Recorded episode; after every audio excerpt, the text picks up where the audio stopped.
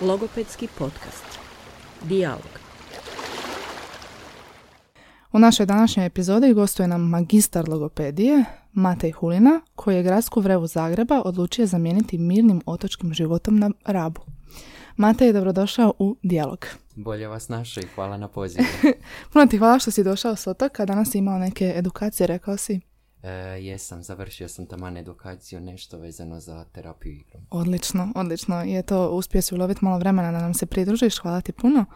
Molim i drugi put. Eto, prije nekoliko mjeseci, odnosno sad si rekao malo prije našem razgovoru, prije godinu dana, zapravo sad već, si odlučio se preseliti iz Zagreba na Rab i tamo potražiti novi posao u struci. Kako to? Što se krije za te odluke? E, pa, odluka je bila, došla do odluke spontano. Mhm, Naime, ja sam e, godinu prije toga završio em, diplomski studij mhm, i sad em, krenuo sam raditi u socijali kako sam ja ono iz Zagreba. E, nije bilo baš nešto natječaja, čak i onih natječaja koji bi mene nešto i zanimali.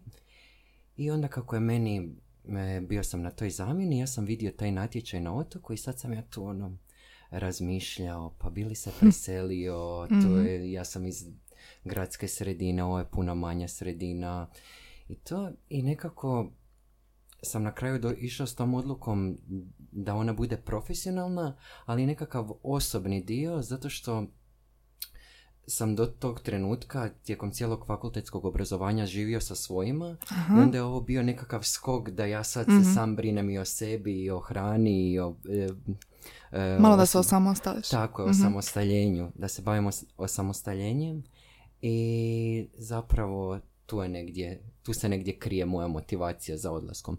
S tim da isto tako mi se svidjelo to što je zapravo to jedina ustanova, zdravstvena ustanova koja trenutno na razini Republike Hrvatske ima logopeda. Znači to je Mhm. psihijatrijska bolnica koja ima logopeda i onda je s te strane is- malo i specifična. Mhm. Vratit ćemo se baš na samu ustanovu jer je jako zanimljivo, ali prije toga me zanima, ne znam, kako si se snašao kad si došao na otok? Rekao si da ti to bilo prvi puta zapravo da si se preselio, tako? I onda još baš i na otok. E, pa zapravo jako mi je bilo e, prvi doticaj s otokom mi je bio jako dobar i, i jako mi se svidio. Prvi put sam općenito došao na Rab i kad sam ga vidio ja sam se ono zaljubio u otok ljepote otoka. A i sam Jesi došao poslije- na ljeto ili na zimu? Na ljeto sam Aha. došao. na ljeto sam došao, međutim, čak i ova zima mi je nekako dosta dobro prošla Mhm. s ove profesionalne strane, a i čak i sa ove, e, sa ove privatne strane, jer tamo ima dosta mladih, e, mladih stručnjaka koji isto tako radi, koji su iz, isto tako ili iz Zagreba, Slavonije i ostalih dijelova Hrvatske, pa se nekako tako uspijemo družiti. A i čak i Zagreb nije toliko daleko, pa uspijemo ono jednom, dva puta mjesečno doći u Zagreb i živit se nekako s te kulturno-socijalne strane. Mhm. I što se sve promijenilo a, kad si iz grada došao na otok? Velika promjena je bila to što je to dosta mirni život, Mhm. i koji sam tek osvijestio da je toliko miran kad sam ono počeo analizirati, recimo kad ideš u grad, e, ono vidiš e, masu tih tramvaja, e, automobila, kako oni jure i tebe to isto negdje ono pumpa, Aha, taj nekakav e, stres, užurbanost i onda dođeš na otok i imaš 10 minuta do posla i ti završiš u 4, doma si u 4 i 10, imaš jako puno slobodnog vremena, okružen si prirodom, to su stvarno neke blagodati koje ovdje u Zagrebu recimo ne bi imao u toj mjeri. E, jesi imao neke trenutke gdje si preispitivao svoju odluku, gdje si se možda htio ipak vratiti nazad u Zagreb? E, pa bilo je trenutaka kada sam preispitivao to više zbog te s profesionalne strane ne, koliko toga da mi fale moje društvo koje ja imam šaroliko u Zagrebu. Ali ovako sam generalno baš zadovoljan. Mhm. I kako si se snašao onda na svom radnom mjestu? Pa bilo je, za početak je bilo jako dinamično i rekao bi da sam ja, kad, kako sam prije toga radio u socijali, radio totalno nekakve drugu domenu logopedije i ovdje je bilo od početka nekako je krenulo ono učenje, e, ponovo pregledavanje skripti, pa kako ću riješiti sad ovaj poremećaj izgovora, kako ću raditi sa djetetom koji ima poremeći socijalne komunikacije, jezične teškoće. Sve mi je trebao neki ona e, refreshanje znanja koje sam negdje usvojio na fakultetu ili e, ono što mi isto jako pomoglo je ono ispitivanje kolega, pa što si ti tu probao, što ti radiš tu, nekakva ta podrška. Mhm. Koliko ima logopeda na otoku? E, pa trenutno sam ja jedini u bolnici i još ima jedna kolegica koja radi u vrtiću. Mhm. Jel surađujete zajedno? Evo, s te strane se stvarno e, sam dosta zadovoljan. Imamo jako dobru suradnju i vrtić, i škola, i bolnica. Konzultiramo se i mislim da s te strane djeca imaju izrazito dobru e, kvalitetu pružene usluge jer možemo ostvariti jedan holistički multidisciplinarni pristup. Hmm, to je zanimljivo. Ja mislim da je onda lakše na neki način ostvariti takav pristup u tako manjoj nekoj zajednici nego kad se radi o velikom gradu poput Zagreba. To je nešto što sam čak, o čemu sam baš dosta razmišljao i mislim da se na toj nekoj, u nekoj manjoj sredini može puno više toga napraviti jer mi smo jako ono povezani, e, manje stanovnika, točno znaš koju imaš učitelja, učiteljicu, taj učenik pa lakše stupimo u kontakt nego recimo u nekakvim tim pojmovima Zagreba gdje je velik broj škola, velik broj vrtića. Mm, mislim da se sa te strane i ono što sam negdje prije toga razgovarao sa profesoricom Kovačević, koja mi isto tako nešto u tom smjeru kad sam, i nju, kad sam se i s njom savjetovao vezano za preseljenje i ona mi je rekla baš tako nešto u smislu toga i oj putem joj se isto tako zahvaljujem na svojim savjetima i potpori. Kako to da baš profesorica Kovačević? Profesorica Kovačević je mentorirala moj e, diplomski rad i onda smo bili u kontaktu i stvarno profesorica je još i za vrijeme fakultetskog obrazovanja pokazala jedno široko znanje koje je nesebično dijelila sa nama studentima, a i samo područje njenog rada je meni zanimljivo, pa tako sam i odabrao nju za mentorstvo mog diplomskog rada i onda smo nekako tako i bili više u kontaktu. Mhm. I dakle ona te motivirala u ovim tvojim nekim nedoumicama da da se E, seliš pa, ja sam joj ispričao koje su moje nedoumice, pitanja. A što te brinulo u tom trenutku najviše?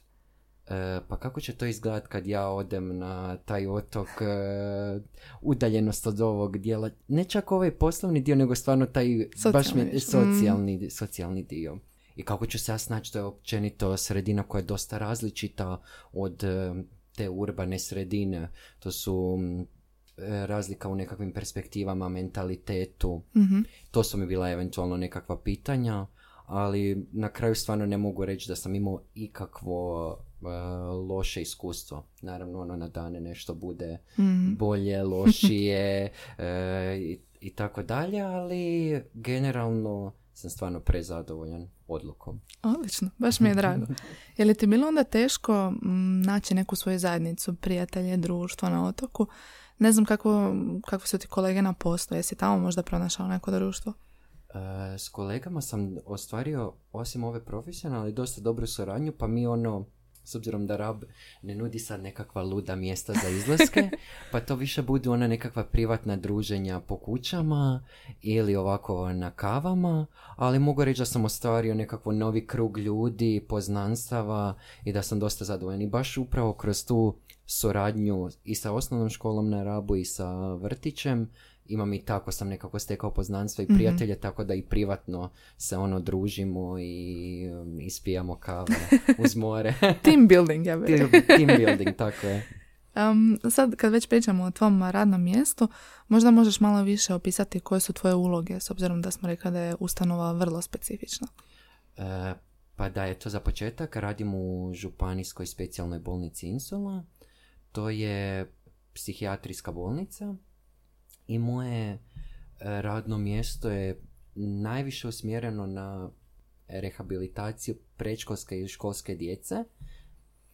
Ali e, uz to imam i e, pacijente odrasle dobe koji su tamo na e, stacionirani u bolnici i to su recimo pacijenti koji imaju demencije, afazije e, i različite psihijatrijske poremećaje koji se onda reflektiraju i na govorno-jezične sposobnosti ili na čitanje i pisanje. Mhm.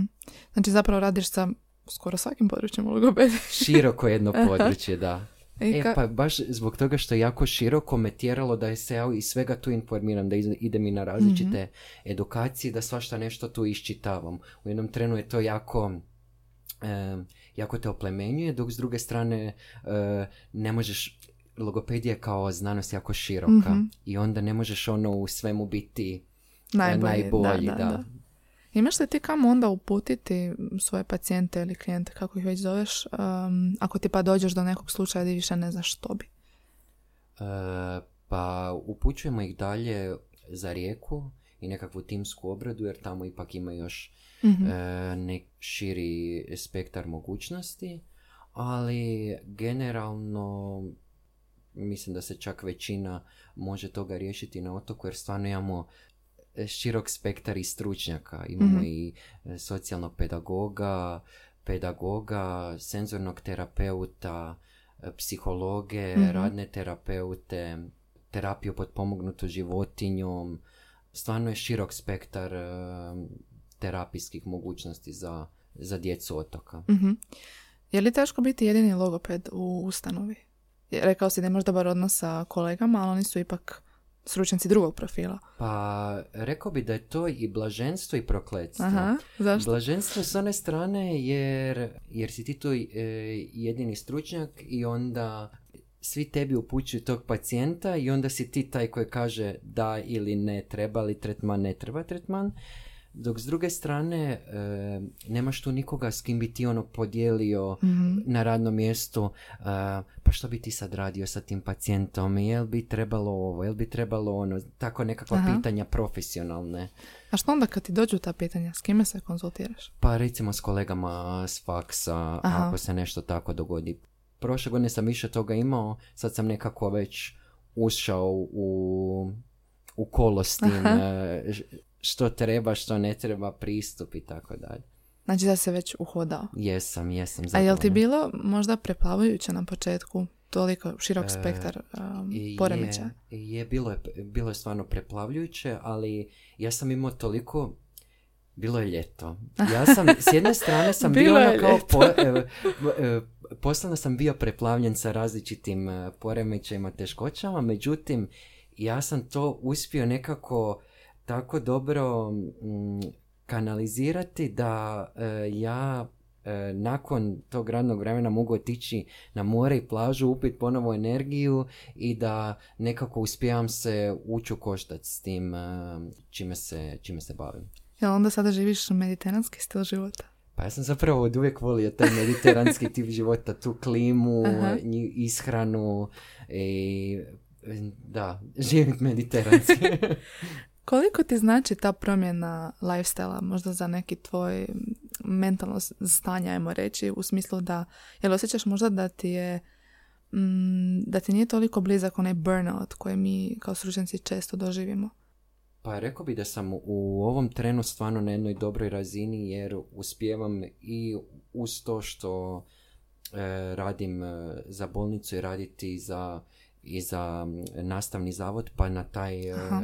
pa s te strane imam znači još jedan dio djece koje, koju primam u terapiju i tako da to dosta dobro trenutno hendlam i mislim da sam pronašao nekakve e, resurse i strategije kako se od toga odmaknuti, da me to toliko ne preplavljuje. Koje su to? Ćeš podijeliti strategiju? E, pa definitivno d- druženje sa prijateljima, odlasci u prirodu, putovanja, Mhm. e, čitanje knjiga, e, boravak uz more, šetnje kroz šumu, tako nekakav, tako nekakav e, stil života Mhm.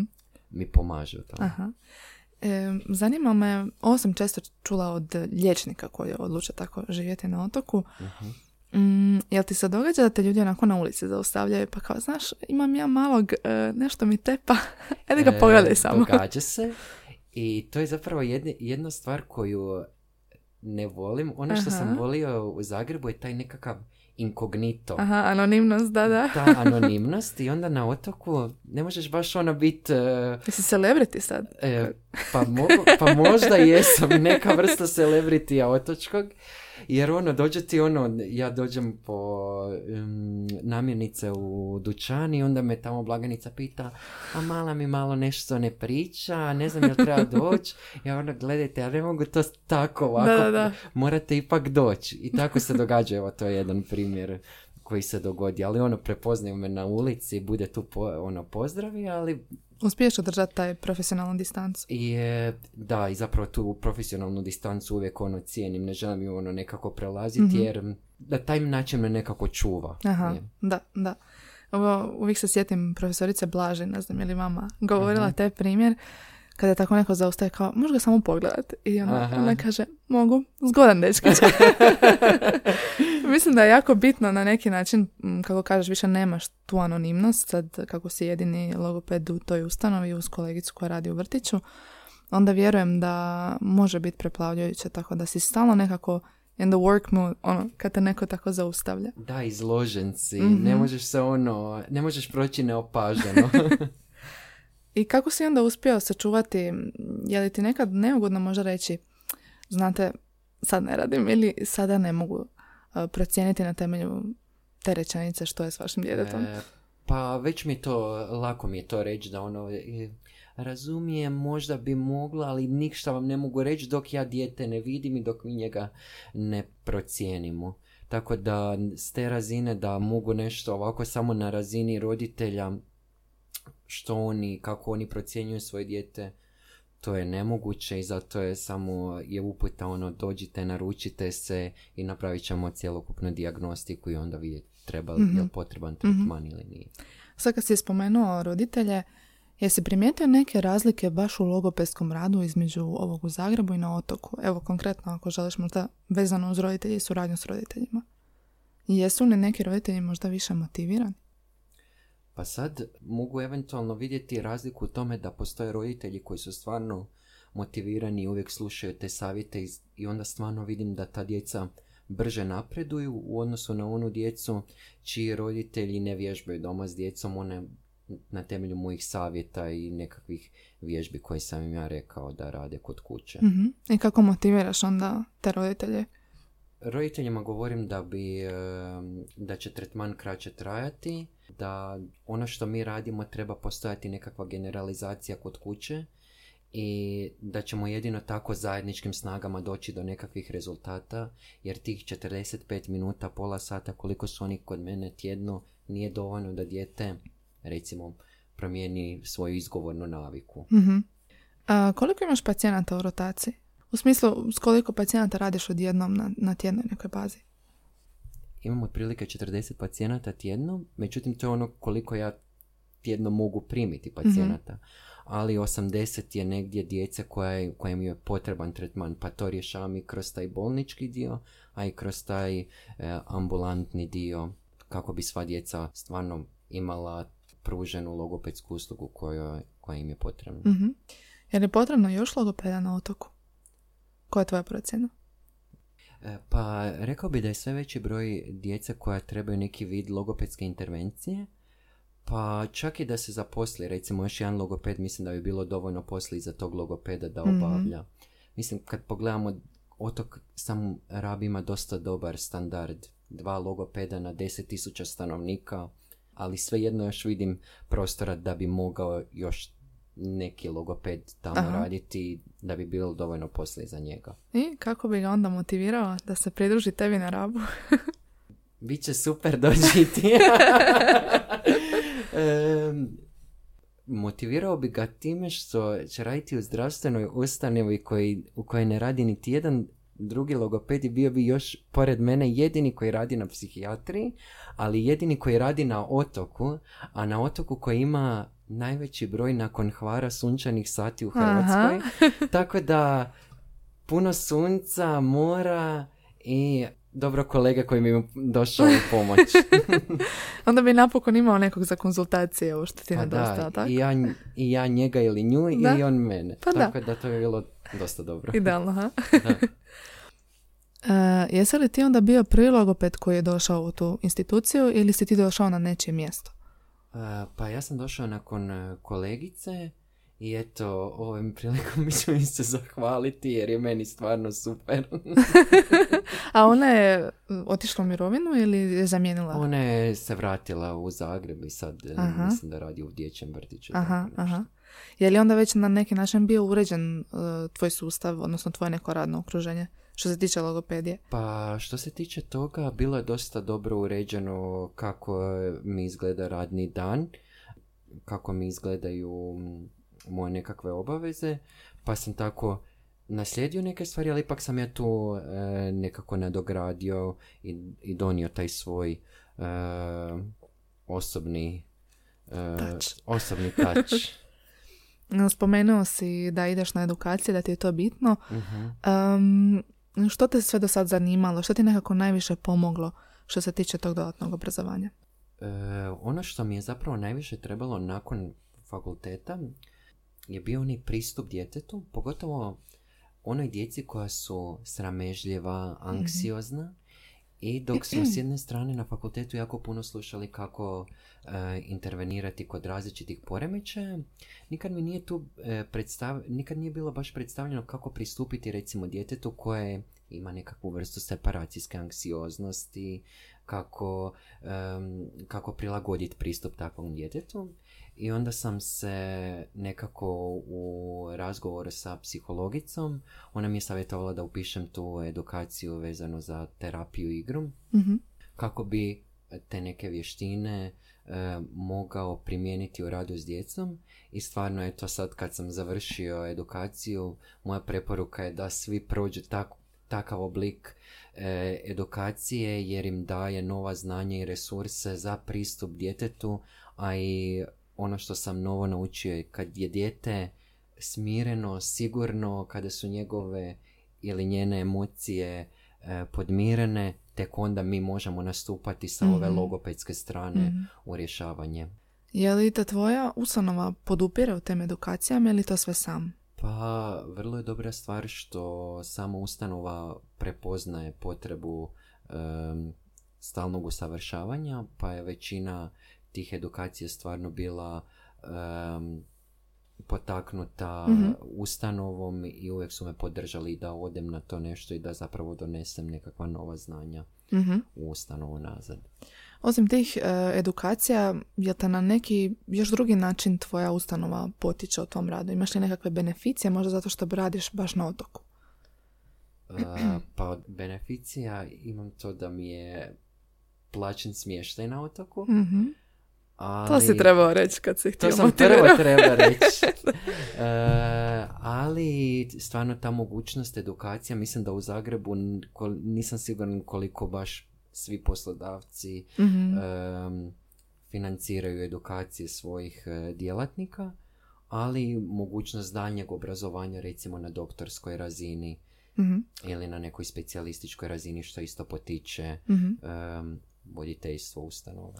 Je li to nešto ono što tebe zanima? Nastavak obrazovanja? E, pa je. E, nastavak na doktorskoj razini. Tako mhm. da sam se stvarno i prijavio Aha, odlično. sad na ovaj natječaj. Sad ćemo vidjeti. Još nije, još nije gotovo, ali eto, veselim se i nadam upisu u studij jer bi stvarno volio doprinijeti i znanstvenoj, ali i široj zajednici u tom nekakvom logopedskom smislu mm vezano za psihijatrijske poremećaje. Aha. Planiraš se na neki način u svom doktorskom, nam se ćeš uh, upisati, možda baš povezati taj otočki uh, dio tvog života, svoje pacijente ili na neki e, način? pa definitivno. Moja primarna želja je da opišem jezične sposobnosti kod psihijatrijskih pacijenata.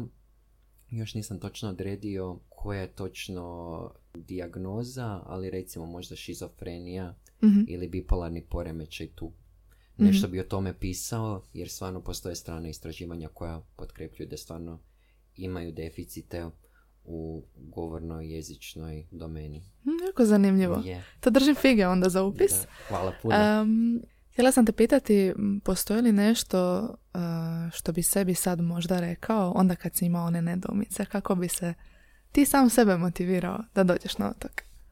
Jedan je život i probaj. Najgore što ti se može dogoditi je da se vratiš doma. I to je to. I to je ono poruka svim mlađim kolegama da uvijek se mogu vratiti, a samo, a samo jednom će biti ovako mladi da mogu ono putovati i općenito ih motiviram na to da promijene okolinu jer jako puno nauči iz te nove okoline, Mhm. ne samo profesionalno nego i privatno i šire vidike za po pitanju tih razlika u mentalitetu, perspektivama i dijalektu, nešto i o dijalektu naučiš. tako jako da, zanimljivo. da. Eto, baš lijepa porukica za kraj. A, hvala ti puno na gostovanju. Mislim da je ovo bila baš jedna onako slatka i kratka epizoda, Malo baš onako ljetnog, ljetnog džira. Uh, nadam se ti bilo lijepo. Ne znam, imaš li još nešto za podijeliti s našim slušateljima? E, pa želio bih samo reći neka uživaju u ljetu i da se ne ustručavaju promijeniti životnu okolinu kako bi ostvarili nekakve svoje životne snove i ciljeve. Lijepo. To je to. Hvala ti puno na gostovanju i evo slušamo se iduće srijede. Pozdrav! Pozdrav! Ćao!